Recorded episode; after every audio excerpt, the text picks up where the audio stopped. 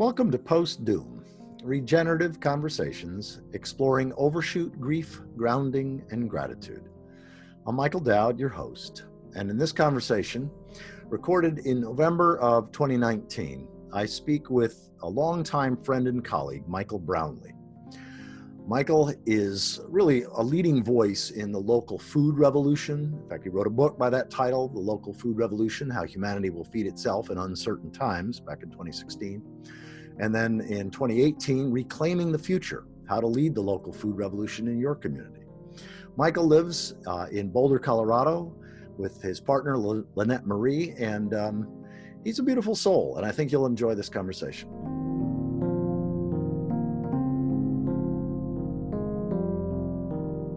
how are you doing just in terms of your work and your life and just you know just give me a give me a catch up with regards to you yeah it, you know it's it's it's changing really radically michael. You know I, i'm amazed at how how much things have changed.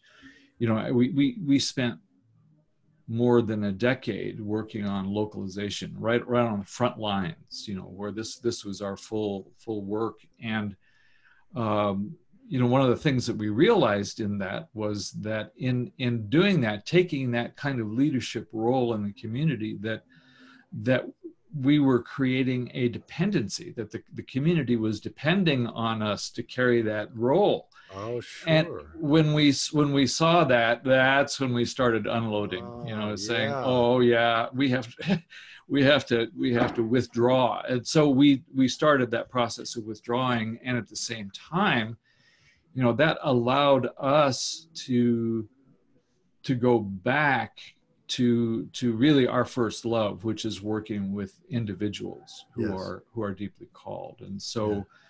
you know a- after i published my first book on the local food revolution you know we started doing online courses and mm-hmm around food first, but then it it gave way finally. I mean, last August we launched this course, A Deeper Calling, and it is um, it's really pushed us. I mean, it's been it's been bubbling in the background for a few years, and finally we realized we had to do it, and it's it's taken taken our work to to a much much deeper level much more radical but um, so so part of what's you know in in your in your first version of the questions that you had you you brought up the the issue of restoring the past mm-hmm. mm-hmm. you know and so we we so many people uh, Charles Eisenstein and lots of others have said, you know, we we're we're missing a story here. We don't we don't have the story. We don't have a story. And so I I feel like we're in the process of discovering that story and that I have a role to play in that. That's pretty traumatic in itself. sure. you know, and, and uh, be, because the and I'll I'll talk about that a bit. Okay, know, great. Because it's not just me, you know, but there there is a story that that's beginning to land, you know, on our on our planet, and it completely recontextualizes our past as well as the future. You know, so so we we know each other from a past that had that gives some context to to our conversation, and that is we we met around the issue of Y2K, you know, which which was at least 400 years ago. I don't know, you know. I, have got to tell you a fun story. I was just with Tom Atlee just a few oh, days good. ago. Yeah. Uh, and and he gave me a copy of his uh, uh, y, Awakening to Y2K or Y2K Awakening. I forget whatever that little yeah. book was, and it yeah. reminded me of our uh, connection back then because oh, yeah. I mentioned to him that I'd be talking to you. So we were we, we were we were paying attention you know we we we saw something felt something that few others could see or feel at that point you know and then that's that's kind of you know the the background that we share mm-hmm. and um, so what what happened for Lynette Marie and I was uh, in in early 2005 a a, uh, a a little known and pretty mysterious spiritual teacher sat me down and said look, you need to find a way for the, the, the region around Boulder, Colorado to become resilient and self reliant in the face of these changes that are going to be coming upon us that no one else is paying attention to right now. And so, um, it, you know, knowing that we had no idea how to do that. I mean, first of all, we had to get educated as to exactly the, the dimensions of our predicament, and then starting to look at what might we do locally. It led us to the early days of the localization movement, you know, with Julian Darley, Post Carbon Institute. We affiliated with them early on and that led later on to uh, affiliating with the Transition Towns movement. Rob Hopkins, we, we helped bring that to this country, uh, to North America, actually. And yeah, I mean, you you were you were I forget what the title, director, or you were some some leadership role in Transition USA, weren't you? Yeah, I was I was on the board.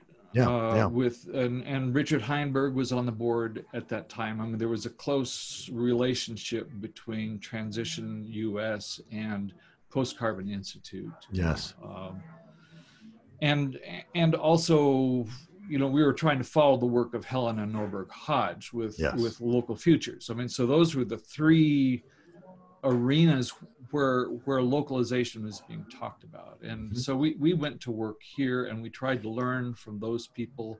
In a short period of time, we, we focused on food because we knew, especially after spending time with Richard Heinberg, we knew that that was our most urgent issue, most where we were most vulnerable in this yes. country. So we we dove into how do we localize our food supply, and that you know we became leaders in the localization movement and uh, we were pretty dismayed by that because if, if we were leaders and people thought of us exa- as examples, we knew we were really in trouble. Because nobody had, knew how to do this. Nobody, nobody, nobody. You know, and even though they said they did, they didn't. And so there were a lot of people who were trying, but anyway, we we experimented. We we did our best here, but a few years ago. Um, you know, we we decided to to sort of pull back from the frontline work of localization in this arena and start working with individuals. You know, our our our real passion is working with individuals who who find themselves with with a with a mysterious but profound deep inner calling you know to somehow rise to the greatest occasion in, in human history but they don't know what to do or how to get on with it. And they they they find themselves usually alone and uh, with with no support. So we have we have developed uh, trainings and courses for for people like that. Um, well say so say just a little can, yeah say a little bit about your writing as well as your trainings and courses. Oh yeah. So you know the first first major book after Y2K that I, I published was The Local Food Revolution, which I guess was in uh, late 2015. Um, How Humanity Will Feed Itself in Uncertain Times was, was the subtitle of that book. It was about 450 pages. It was a, a serious effort to guide people who are called to that kind of work of building regional food systems and there are those people and you know it's one of the greatest challenges in the world. How do, how do we do that? So yeah. after that book we created the local food academy as a training program online training program. And so that's been that's that's taken us into working with individuals like we love to do. And we've been working with people all over the world on that level. And then oh, two or three years ago, we started feeling that there was another level of the work coming, you know, that we needed to pay attention to. So last a year ago, August, we launched an online course called A Deeper Calling, you know, which is it includes much we have learned about food localization, but applying the same principles to any arena of calling. Yeah. So that that's been our our primary focus, uh, and and increasingly we will uh, move in that direction. And and so, you know, I'm I'm uh, I just finished a, a new book uh, that that kind of comes out of that work called "Navigating the Anthropocene: From Planetary Emergency to Evolutionary Emergence." Wow! Say a little bit about that. Wow, that's a it's a hard it's hard to speak about because it's been it's been a book that's been knocking on my door for quite a while. And i finally realized that, that i had to to pay attention to it. I had to give it a runway in my own being and allow this this this voice to be expressed and so i'm learning how to be an expression of of a voice for for evolution, I would say. You know, it's it's not just my voice, but it's also my voice. I mean, I'm I'm involved. I'm not a passive participant, mm-hmm. but uh, so we're we're just beginning to make that available now. Okay, and and and by a voice for evolution, are you meaning that in sort of a, a directional sense or in in uh, in adapting to what's real sense? I mean how how what is what are you meaning by sort of a voice for evolution? How are you seeing or holding that? Oh not not an easy question to to answer. Um, maybe as as we get into our conversation i'll be able to pull some of that up. Okay yeah that's fine. um, you know we're uh, we're we're really we're really at the very early stages of understanding evolution. Yeah.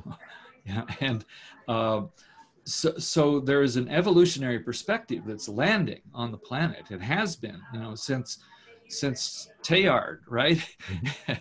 uh, and um, the, so so there is a voice that's coming through this evolutionary force that mm-hmm. needs expression in the world today. The language that we're using for this series is post doom yeah. conversations exploring overshoot grief gratitude and grounding.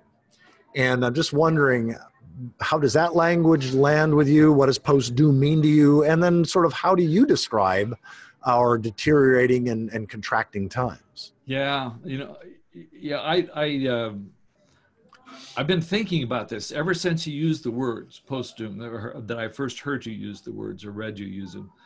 Uh, and I, I'm not sure we're ready to talk about post doom because I feel like we're, we're, we're actually teetering on the precipice of truly experiencing doom. You know we we think we know what doom is. We haven't seen it yet. So so right now we're in sort of this this pre-trauma stage. And that's where most of our grief is occurring as a kind of pre-traumatic stress disorder. Yes. So so so i love what what david wallace wells said in in in the first line of his book the uninhabitable earth it's worse far worse than you think. And and so so so here's what i think needs to be said now. It's far worse than even the best informed among us think. It's far worse than almost anyone thinks. And, and we're, we're, just, we're just barely beginning to grasp the enormity and complexity of our predicament. And yes. so, so for instance, what we, we'd like to think that what we sort of insipidly call climate change, you, you know, it's not climate change. We're actually heading into climate catastrophe. I mean, yes. let's let's be clear about that. But yes. but but what's happening with the climate? There's so much attention around climate.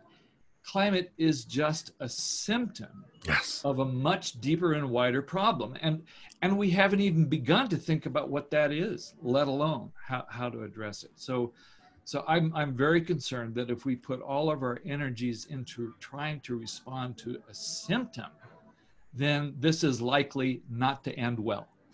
Yeah, well, I'm so glad that you said that. I mean, I could not possibly agree more.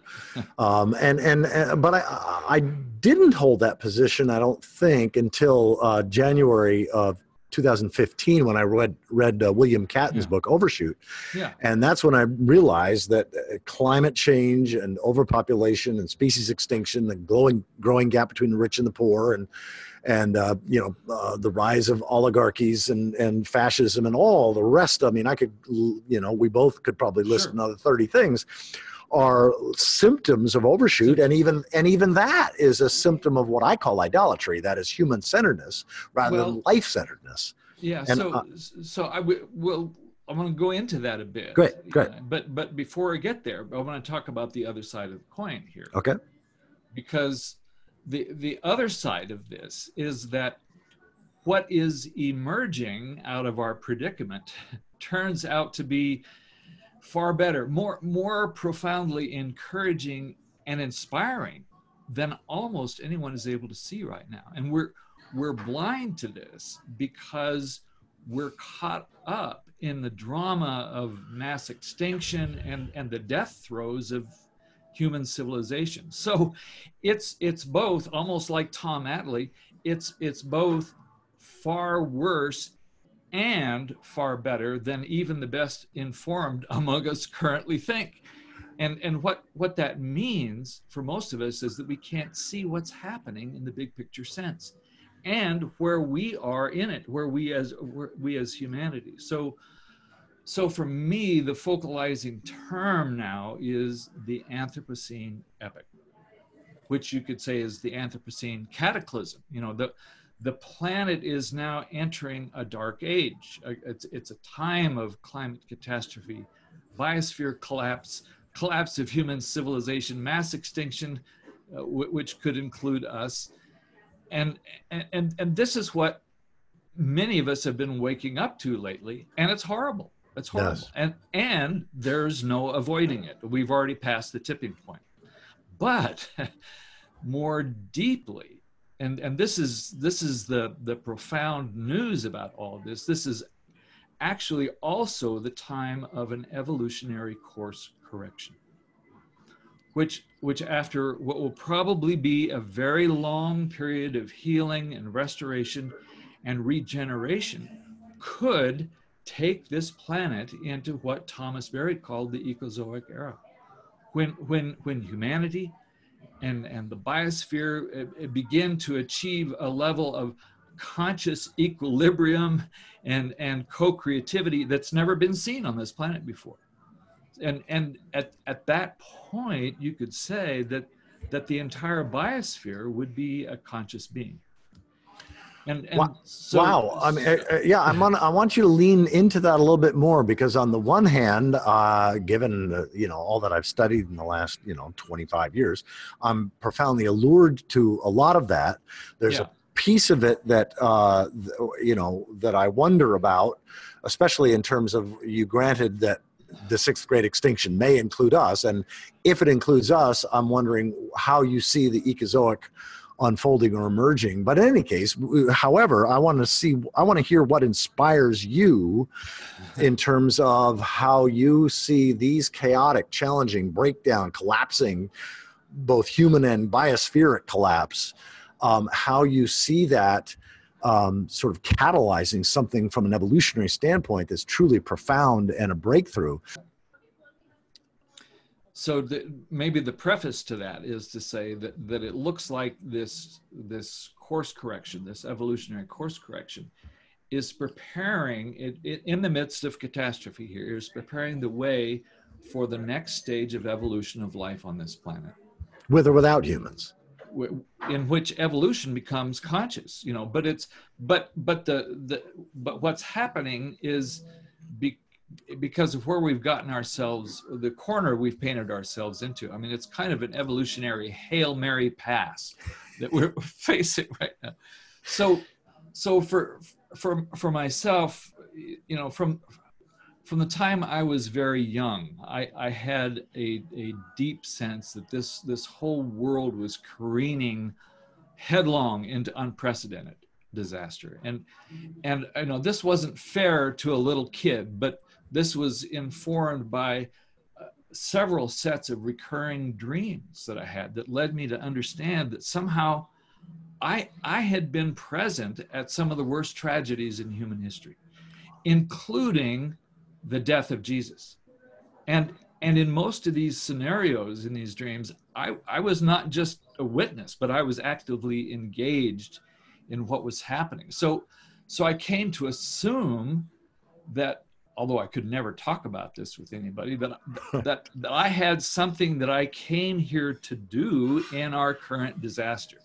Yes. And and so on on a personal level these days, you know, I'm I'm I you know, for a while I felt guilty because I was not experiencing the kind of grief that many people are putting much effort into processing these days because and I, I realized finally it's because i don't have a great deal of sadness and grief left to process because i've gone through this before in yes. many different ways. Yes, and, and, and, and, you and you had these visions or dreams in the like 1960s or 70s. Um, uh, no, I mean, I, in in the uh, starting in the uh, early 50s. Early, how old are you? I, I forget how old you are. I'm I'm I'm turning 73 next month. Oh, 73. Okay. So you're, you're a good, you're six years older than Connie. I, for some reason, thought you were roughly Connie's age. Yeah. Okay. All right. Continue. Yeah. yeah. So, so I feel, you know, that in, in ways that I don't really understand, but I've, I've already experienced extraordinary grieving, you know, and, and in, including the, the grief and the despair of our North American peoples who, who yes. lost virtually everything. And yes. so, and it's it's not that I'm I'm totally immune to, to grief and sadness now. It's just that I seem to, to be prepared to be functional and, and ready to spring into action at a time of crisis. You know, so yes. I'm on the other side. It, I'm not paralyzed by by this. Well, that's actually what I'm meaning. I mean, just so you know, because we haven't had this conversation yet, for me, post doom isn't about the external that we're not quite, at least for most people, they're not quite at doom yet. Doom, what, I, what we're meaning is a completely subjective. It's like when you get that the myth of perpetual progress is a myth and that we are looking at serious contracting, collapsing times, yeah. uh, both socially and economically, that hits most people emotionally as, oh, fuck, like doom. Yeah, right. And, and so post doom is the place where it sounds like you got to very, very early on. Well, and it took a long time, you know, for it to sink in. I couldn't make sense out of those dreams or why I would have them or what they meant. You know, it's it's taken decades, you know, to sort of put all the pieces together. But but I've I've I felt like I was born for these times, and yes. I've met many many other people who feel that I was born for this. This is this is why I'm here. You know, not not to, not to avoid this, but because there's work to do and it and it requires whatever it is that that we have within us you know so. Yeah amen. So when when when we see that that evolution is a force that's moving in and through this time of cataclysm just like you know the the the the, the supernova explosion of, uh, that comes out of the death of a, a, a, dying star you know and we we can begin to gain some sense if we begin to gain some sense on of what's on the other side of the cataclysm then we can hold all this destruction and suffering in a, in a very different way. Yes, it's exactly. all part of the process. It's going somewhere and it's taking us somewhere. But but the but the anthropocene you know it, even if even if the recovery from the anthropocene takes millions of years which it's likely to that's just a very brief moment of the evolution of life on this planet. Yeah. Very brief. And and and besides all of that you know we're we're finally getting the perspective that that life for us doesn't begin and end with a physical body. You know that that our life on this planet or even a series of lifetimes here is but a very small part of our journey. And and and and this is part of the reality that we're beginning to experience as we approach species adulthood. Yeah. And, and so here, here I want to talk about. Do you know Jack Alpert? Uh, I know of Jack Alpert. I've never met him. I, I had the fortune last year of, of getting to know Jack, and and you know he I, I love Jack Alpert. You know, he, he's he's working with with numbers mostly developed by David Pimentel and others who worked on this together. And Jack says that, look, 10 billion people are going to die by the end of this century, and that includes those who will be born between now and then. And and humanity is, if we survive, is going to shrink drastically yes. population. He yes. says he says it's just inevitable that we'll get down to around six or seven hundred million by yeah, 2100. Right, exactly. Yeah. And and uh, one way or the other we'll get there. And yeah. and he's convinced that we don't have to do this the hard way. It doesn't have to be a tragedy.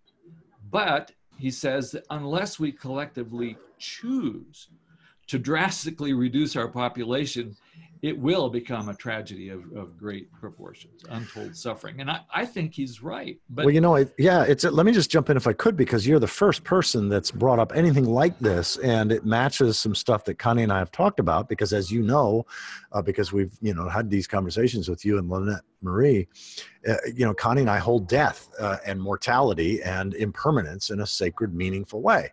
Yeah. And it seems to me that if there was a way of making it a sacred, a sacrifice in the true term of what sacrifice means to make sacred.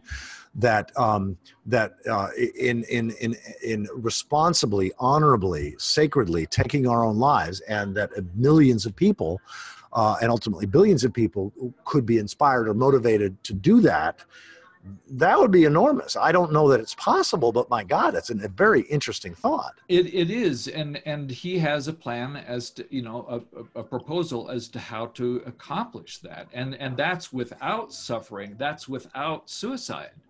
You know. Wow. But, well, where where would one go? Like, what would one Google to learn more about that if somebody's just, interested? Just just Google Jack Alpert. You'll you'll okay. find him. Okay. Jack Alpert and population. But okay but I think you know there's there's something really important about what Jack's saying. But but I, I also think that given the lateness of the hour now, that it's that it's highly unlikely that we'll make the the optimal choices now. Yeah. we're we're heading we're heading down a very hard road and, and we're we're unstoppable it seems we're we're going over the cliff i mean we have to get used to that we're going over the cliff so but what's interesting about jack is he says that six or six, 600 or 700 million people could survive on the planet. That's about a sustainable number anyway. The, the earth or what's left of the arable land by that time could sustain those people. But he says, by the way, their, their existence would be uh, very hard scrabble. Little, literally everyone would be farming full time every single day just to be able to eat and they wouldn't have the tools that we have now. They'd be farming with sticks, he says. Yes. So so survival would be full time. So and and that rings true to me. He but he suggests that we'd be far better off. We'd be far better off if we consciously, compassionately reduced our numbers down to about 50 million people by the end of the century. By the end of the century, and that these people should cluster around three bioregions in the world that have the capacity of being self-sustaining. And and he'll tell you exactly where those bioregions are. He has all the data. It's not my job to share that but but i think he's on to something. But who in the world is even remotely ready for this conversation? You know yeah, exactly. we're, we're we're still at the deer in the headlights stage here. Yeah. you know so you know the the greatest sadness, you know, because there grief is, is certainly a, a, an undercurrent, a, a, thematic undercurrent here. The greatest sadness for me is is personally is seeing how difficult it is for people to to not only awaken, wake up, but to to respond to what they're awakening to. Yeah. You know, and I, I had the opportunity to to live on the Navajo reservation for a while many years ago, and the, the Navajos have this wonderful sayings that it's impossible to awaken someone who is pretending to be asleep. oh, that's interesting. I love that. I've never heard that before. yeah, I, I, have thought a lot about this. You know, we, our, our resistance goes really deep. And, and, you know, we've, we've all heard the saying, many are called, but few are chosen, right? Yeah. And I, I think about that differently. I think many are called, but few choose to respond to the call. And you could say mm-hmm. that that, that call is from evolution itself. And, and I also think of the Christian parable of the sower and the seed. And there, there's a lot of rocky and barren ground out there. Yes. and, and, and, and whether this planet will be able to support the kind of life that that the forces of evolution seem to intend here. It, it, it remains to be seen. I'm curious how would you describe or how would you say that this big picture that uh, joanna macy and thomas berry and miriam macgillis and others have talked about how has that i mean you've already talked a little bit but how's that informed you and how does that um, and and what other what other sources of inspiration or sources of knowledge or sources of empowerment yeah. um, have you found most helpful or meaningful over the years? Yeah, it's a, it's a long conversation, but but but what's what's clear to me, you know, is that we're we're just beginning to wake up to the meaning of evolution, just beginning, you know, and and this you know, the ball started rolling. It appears with Teilhard de Chardin, and and people like Brian Swimme and Thomas Berry have, have given us just tremendous perspective, but, but I feel like they've only opened the door just a crack. And, and, and our understanding is still very primitive, partly because it's based almost solely on science. and, and our science is still quite primitive. I mean, our science is still unable to consider the spiritual, spiritual evolution, or, or how spirit becomes clothed in matter and and there's a there's there's a much bigger story that's unfolding here and and so this this is something i i, I want to share that that is sort of outside the the normal realm of conversation that most of us would have about these issues and and, and this comes from the the contemporary mystic peter kingsley i don't know peter peter who kingsley I don't know Peter. No, I don't know of his yeah, work. Well, he's he's about to he he's about to emerge. He's he's been very quiet, but he's he gives us some insight into the rise and fall of civilizations that's extremely relevant now. So I, I, I want to read a passage from Kingsley. So th- this is this is from the the very end, the last two pages of his book called A Story That Is Waiting to Pierce You. This is Kingsley. He said, Civilizations never just happen. They are brought into existence quite consciously with unbelievable compassion and determination from another world. Then the job of people experienced in ecstasy is to prepare the soil for them, carefully sow and plant them, care for them, watch them grow. He says the simple truth is that every single civilization, including this Western world, was brought into being from a sacred place to serve a sacred purpose. Hmm. And when that purpose is forgotten, when its original alignment gets lost, when the fundamental balance of harmony of its existence become distorted beyond a certain point, then nature has her way. he said, just as civilizations have come to an end, there can even be times of global extinction. He wrote this, I don't know, about five or six years ago. Okay. He says, but always there are people who know how to gather the essence of life and hold it safely, protect it, and hmm. nurture it until the next seeding. They're the ones who are entrusted to turn the pages of life, to open the book of a civilization and close it. They're the ones who are given permission to sound the note that will bring a new world into being, and then sing the song that will bring it nearer to its close. They are the watchers who know the real meaning of responsibility and compassion, who are needed to witness the beginnings and the endings, because without the simple power of attention, nothing can ever be done. Then he says, and all we can do is sometimes catch a glimpse of what they do without having the slightest clue about the process as a whole. So this is a whole different perspective, and and and it lands at a time when when our civilization is dying, our biosphere is dying. What's next? And so what's becoming clear is that something radically new and unexpected is emerging. A, a, you know, Stuart Kauffman talks about this a, a, a new uninhabited evolutionary niche emerges, but it's uninhabited, you know, and but we have the potential of, of inhabiting that. And uh, you know, one of the, one of the aspects of this is what uh, you know Joel Primack and Nancy Abrams has have seen as the birth of the cosmic society you know, very mystical language for for uh, people uh, who are coming from a scientific perspective. But but we could think of this as the emergence of an entirely new species of intelligent life, hmm. not just humans looking differently, but an yeah. entirely new kind of being in the universe. And and the the evolutionary ethicist uh, John David Garcia saw this same vision more than 40 years ago and he he called it the moral society and but the the question becomes who who are we in all of this. What's what's really being asked of us?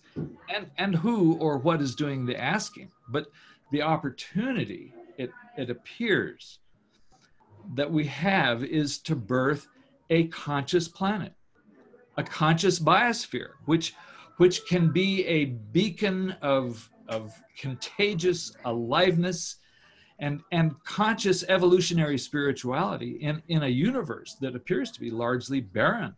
You know? And, and so, I, am so, curious, how, how do you see that, or how do you understand that, or maybe just how do you intuit that that would be different than say the first 95 to 98 percent of human history where we lived in small enough communities and with a sense of limits as sacred um, and with a sense of sort of life-centeredness not human-centeredness. H- how do you see this evolution of, of consciousness and humanity at this scale being different or distinct from sort of life in the garden to speak mythically like how we were the you know until human centeredness and cities um, and sort of a, a more self destructive way emerged? Well, I, I think that uh, it, it has to do with, you know, as, as uh, Joel and Nancy point to, this, this, this cosmic society has, has a role far beyond just this planet you know for those who are for those who are listening to this conversation or watching it uh, just uh, as a context uh, so who michael is referring to is joel primack and nancy ellen abrams who are dear friends and colleagues of ours who wrote a book well they've written a few books but uh, the uh-huh. first uh, major one was uh, the view from the center of the universe. And just so you know, Joel Primack is the, you know, they call him the Dark Lord. He's sort of the, the, the really the, the cosmologist, one of the leading and most respected cosmologists on the planet, yeah. who really worked out the mathematics for dark matter and dark energy. And Nancy uh, is not only his wife, but also an amazing, uh, brilliant writer and, yeah, and yeah. philosopher herself. And so these two have written. Um, books that bring together science, our best evidential understanding of reality, and sort of uh, mythic or inspiration, yeah. let's just say inspiration, in ways that many of us find um, deeply, deeply nourishing. Yeah, yeah. So, so they're pointing to to the possibility that there that the the the evolutionary design here is that something gets birthed here. Let, we, we may not even have to call it human, but something gets birthed here on this planet that goes, goes that has a role far beyond just, just this earth uh, in, in, in the universe itself. And so, so the enterprise that begins to emerge here, it, it's, it's, it's, it's vastly different from the mere change making that that many of us had been caught up in in in previous decades you know and you know and carolyn baker uh, you know bless carolyn she's been absolutely heroic in in her insistence that that we're going through a process of collective initiation Yes. And that's that's profoundly useful. And and never mind for the moment what it is that we're being initiated into, but it's it's clear that that uh, this is an initiation, and so that the deeper reality that that we can start to perceive is that on the other side of this initiation, if we survive, and people often don't survive through initiations, we will be asked to initiate something that does not exist today. Hmm. Wow. I mean, this is, a, it's an integrative vision that I can see how you find it deeply inspiring. Um, and makes sense of most of what I know. I just haven't languaged it uh, in this way, especially because it seems like you both hold this as like this is going to happen uh, if a, if a remnant of humanity survives, but it, it's not likely to be thwarted even if humanity goes extinct, which is a rather extraordinary stance. Yeah, yeah, yeah, yeah. exactly right, exactly right. You know, so you know, what one of the things that that I think we learn, and and and and Brian Swimme kind of helps to to to to get to this. You know that that ev- evolution is relentless. It's unstoppable. It's going somewhere and it's going to get there. And and it runs into obstacles and setbacks and all of that but it never stops. The good news about all of that is that we we discover that we can begin to trust this universe that we live in yeah, well, for me, that's uh, trusting the universe, accepting reality, trusting reality. Those are like secular ways of saying faith in God. Uh, they're they're trusting this larger reality that is embedded, embodied, incarnate, revealed, expressed in time and in nature, exactly. and putting your trust in that. Um, whether we survive or not, that can be trusted. And yeah. I think that's the fundamental stance of faith, personally. So, you know, the the the next the, the next sort of insight for me about all of this has been realizing that that as a species we we are really in the very early stages of becoming human. I mean we think we understand what being human is but i, I don't think so. You know i think we're we're very early. And so so this is another piece of the story that that uh, this was this was really uh, opened up for me by Daniel Quinn. You know, when, when so we could say now that that roughly 10,000 years ago we we took an evolutionary wrong turn. we when when we adopted what what Daniel called totalitarian agriculture. Right. And that that whole paradigm has has gone viral it's gone global and it's eventually resulted in our global industrial civilization which is exactly. now destroying the planet's ability to to support life. So so for for 10,000 years which which is again is a very brief period of time we have been increasingly displacing nature to amass wealth and power and control for the few. So that's a self-terminating system and it and so what's happened over the last 10,000 years represents devolution not yes. evolution. Yes. And and that's the meaning of the anthropocene. It's an evolutionary setback. So you know and and it was partly carolyn uh, carolyn baker. I, I heard her talk recently about you know so so much focus on climate change, especially in the discussion in the audience. And I, I, I said, well, I, I just feel like, you know, we're, we're focusing on symptoms here. And she said, well, then what is the underlying problem? And I couldn't say a word. I, I you know, I was like paralyzed. And so that's been rolling with me ever since. Mm-hmm. And, and so what, what I feel like I can say now is that humanity's fundamental problem is that we have been increasingly resisting evolution. well, you know, it's interesting. Yeah, I, I, I, I want to hear more on that, and uh, but I'm also aware, or and I'm also aware that one of the big things that shifted for me since the last time we stayed with y'all is that I used to interpret ecology in the light of evolution. In other words, for me, evolution was fundamental or primary, and ecology was understood in that light. And ever since I read William Catton's book Overshoot, it's now flipped. I now interpret evolution in the context of ecology. For me, ecology is really the heart of theology. Ecology is our best um, uh, uh, understanding of the, the way that God's body, life, nature with a capital N, works, and that we need to work within that for us to survive and thrive. And um, and um, it sounds to me like you may still, and and not even still, because that that taints it. It basically implies that I'm right and you're wrong.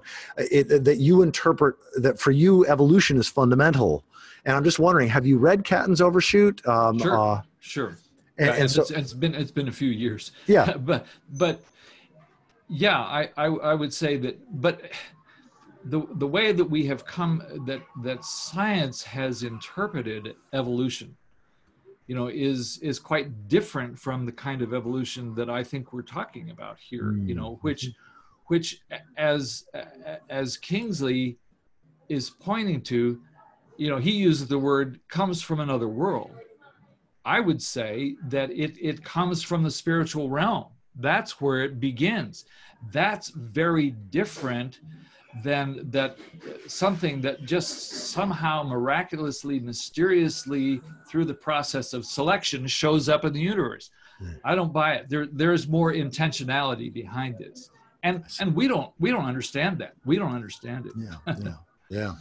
Well, you know, this leads to the last few questions I want to touch on related to human nature and death. So, anything that you, I, am assuming you've seen the questions that I emailed, anything that you have to say or that you would like to say related to how you see our understanding of human nature, either um, furthering or hindering uh, the, the sort of the evolutionary transformations that we should be a part of or, or participating in. And yes. then anything about mortality or death that you want to share. Yeah, sure. You know, there there was a film re- recently, and I, I'm going to blank on the title, but it's about seeds, and um, it it looked at the the life of the Hopi who who are are growing corn under the most impossible situations. You know, sacred sacred corn, and um, you, know, one of the elders who's who's uh, been doing this all of his life said, you know, we we are not born Hopi. We become Hopi by yes. tending sacred corn. Yes. You know, so we could say that we are not born human. we are we have the potential of becoming human by tending the emergence of the sacred in the world. Okay, sure. You know, so so when we when we talk about human nature, you know, we we have a pretty skewed view of human nature because we really don't know what it is. Yeah. It's it's on the other side of our initiation, you know, that we can even begin to I mean children can't envision what it's like to be an adult, right? Yeah they they get mm-hmm. little you know their own interpretations of it but until you you you're experiencing it yeah. if we and and this is you know there have been several people that that have drawn me into this uh, you know arthur m young is one christopher alexander is another but if we if we study the patterns of evolution you know we we can begin to see how uh, and I have to put these words in quotes almost, is we can begin to see how spirit tunnels into the realm of the physical hmm. and, and brings healing and, and regeneration and even actually creates life. And then, and then here's here's the the almost impossible part to talk about, but I, I feel compelled to talk about it. You know, that if if we study the beings that we might call the angels of evolution, we, we see that they have been working behind the scenes for thousands of years to make possible what's just beginning to emerge now that, that we call the, the deep revolution. And they've, they've had their failures and their setbacks eh, eh, because their their only agency here, whatever these beings may be, is through humans. You know, and and the the failure. I, I'm, I'm just going to do this, Michael, and say Go for the, it. the the failure of the Jesus mission was perhaps their greatest setback. Mm. And, and this was this was a mission for which they had prepared for many centuries, including the appearance of the axial religions and traditions. That was their project, you know, part of the evolutionary course correction. They were laying the foundation for a moral and ethical society that could become global over the early centuries of the first millennium AD. Mm-hmm. And and that's that's I mean this is tying back into what what Peter Kingsley is saying as well. You know, that's why the, the ancient Greek culture and the Roman Empire were established. That's why the library at Alexander was established. Uh, you know, the greatest learning center in human history. All, all of this foundation was being built for an event, an evolutionary infusion, you could say, that was to happen in conjunction with this person that we know historically called Jesus. And and we don't we, we know almost nothing about him and his mission because his life and his work was brought to an untimely end wow. so okay. there there there was a lot writing on him in evolutionary terms and, and of course not just him but he had something very specific to do but with his death it remained undelivered and essentially unknown in the world and that that's one of the greatest tragedies, you know, in, in human history, the source of great suffering in the world today, because he could have ignited this deep revolution 2,000 years ago. And it would have, because of the foundation that has been, had been laid, it would have quickly spread throughout the world. And, and we would have entered the Ecozoic epoch in perhaps a few hundred years we, we would have not had to go through the Anthropocene. We would have not had to go through population overshoot. But all of that foundation was wiped out, was obliterated. And the Roman Empire collapsed, the library at Alexandria was burned to the ground, and all of that knowledge and wisdom of the world just went up in smoke. And the world was plunged into the dark ages you know so well you know you are outlining a pretty well thought out and coherent metaphysical worldview if somebody is listening to this or watching this conversation and who wants to know more learn more do they just contact you is there an author or authors that have written about this or like where does somebody go to lean more into and learn more about this perspective that you're articulating that's that nobody else in this conversation series has brought up there are many. You know, I, I think Christopher Alexander is is essential. Um, well, I mean, I've read all of Pattern Language, and it was a part of one of the first uh, permaculture-based uh, eco villages. I'm, not, talking about that. You know, the, it's it, the the work that came much much later in his life. Uh, the the four volume series on the nature of order is is where he really delves into the the the spiritual and um, yeah, most most people have not. I mean, they're they're really intimidating books. I mean, they're big. They're they're very very intense. You know, and it was Miriam MacGillis who who who introduced us to that work of, of Alexander and and you know when she didn't even say what it was she just set the books up on the table in her library quietly and sat down and uh, Tom Atlee was in the room that day I remember uh, but I once I realized you know how important they were, I, I said, well, I'm I'm going to take the next six months and read these. And she she just laughed at me. Wow. Said, well, it will take you years, and she was right. you know, and um, there there's much there that that's that's really important. I mean, he's he's really showing us um, how how we can be vehicles for the the the expression of evolution. Wow. You know and that's what he was doing in his work as an architect. And yeah. you know he didn't do architectural drawings. He didn't do blueprints. He was responding to something much deeper. And uh, anyway, so so he's one. There there are many others. I, I would certainly recommend John David Garcia, who very very few people know about. Uh, book is called uh, Creative Transformation. Unfortunately, he died prematurely, but. Um, um, Marshall Vian Summers, who is the spiritual teacher that set us on this path originally uh, of, of, localization, he's here in Boulder. Marshall, uh, what's his middle name? Vian, V I A N. Marshall. Vian Summers, okay. Yeah, uh, his work is is very very important in understanding this perspective, uh, and I would say particularly in understanding the role of of the the angelic or spiritual realm in human evolution. You know, this is something that, I mean, we we haven't talked about angels in in our society since the New Age movement. You know, when right. angels are very popular you know, with the angel cards and trinkets and you know.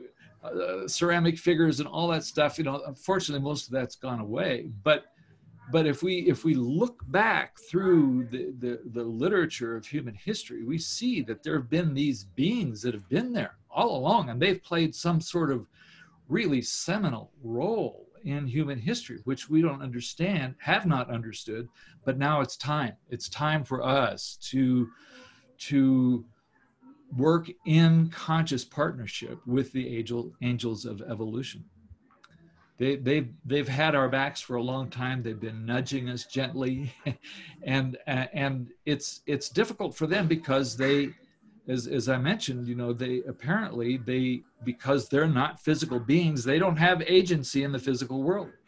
They need partners to work with, and and we're the best candidates right now.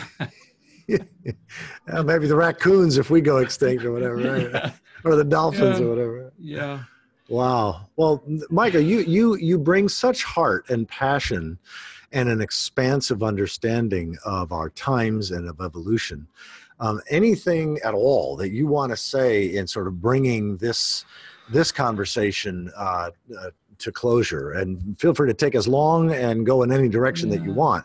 But uh, I just want to invite you to share anything there is left to to share that where so you can really feel complete about this conversation you know, uh, Carolyn uh, Baker, again, in a workshop she did recently, quoted a poet whose name escapes me, unfortunately, but the line that jumped out at me was, What can be lost will be lost.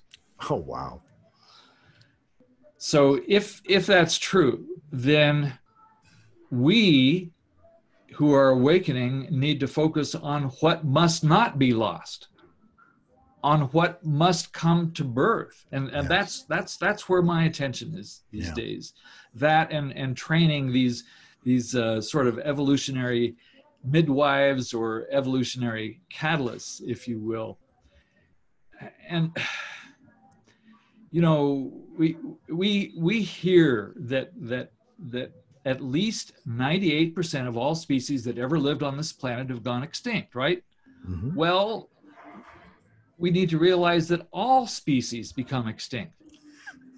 All civilizations come to an end. Right. All stars die. May, maybe all galaxies die. Maybe all universes die. But, but evolution continues. Yes. Love and spirit remain, and mysteriously, we remain. And that's the bigger picture. That's the greater reality that we're just beginning to grasp. And so, so what that means is we're, we're, we're all essentially compost here. but, but, but we have the capacity for being conscious compost. you know? and, and, and, that's that's a very subversive strategy, by the way.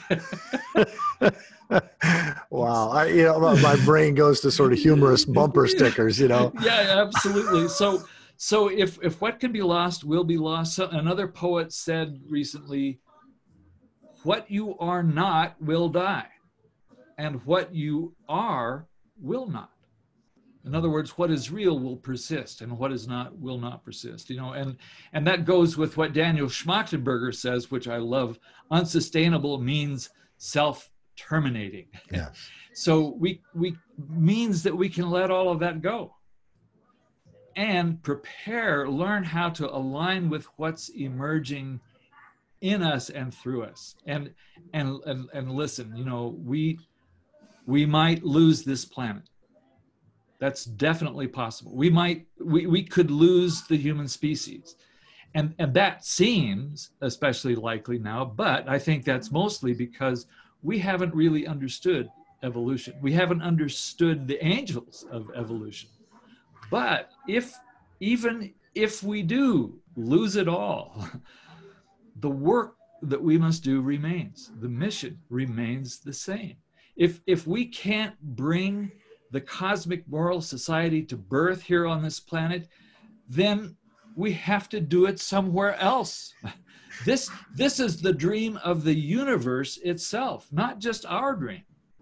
So so what I would say is that the angels of evolution will not let us off the hook. You know, evolution is relentless and it will prevail, and we will ultimately yield and become angels of evolution ourselves and join them in the great work of ending separation. For more information about this project, go to postdoom.com.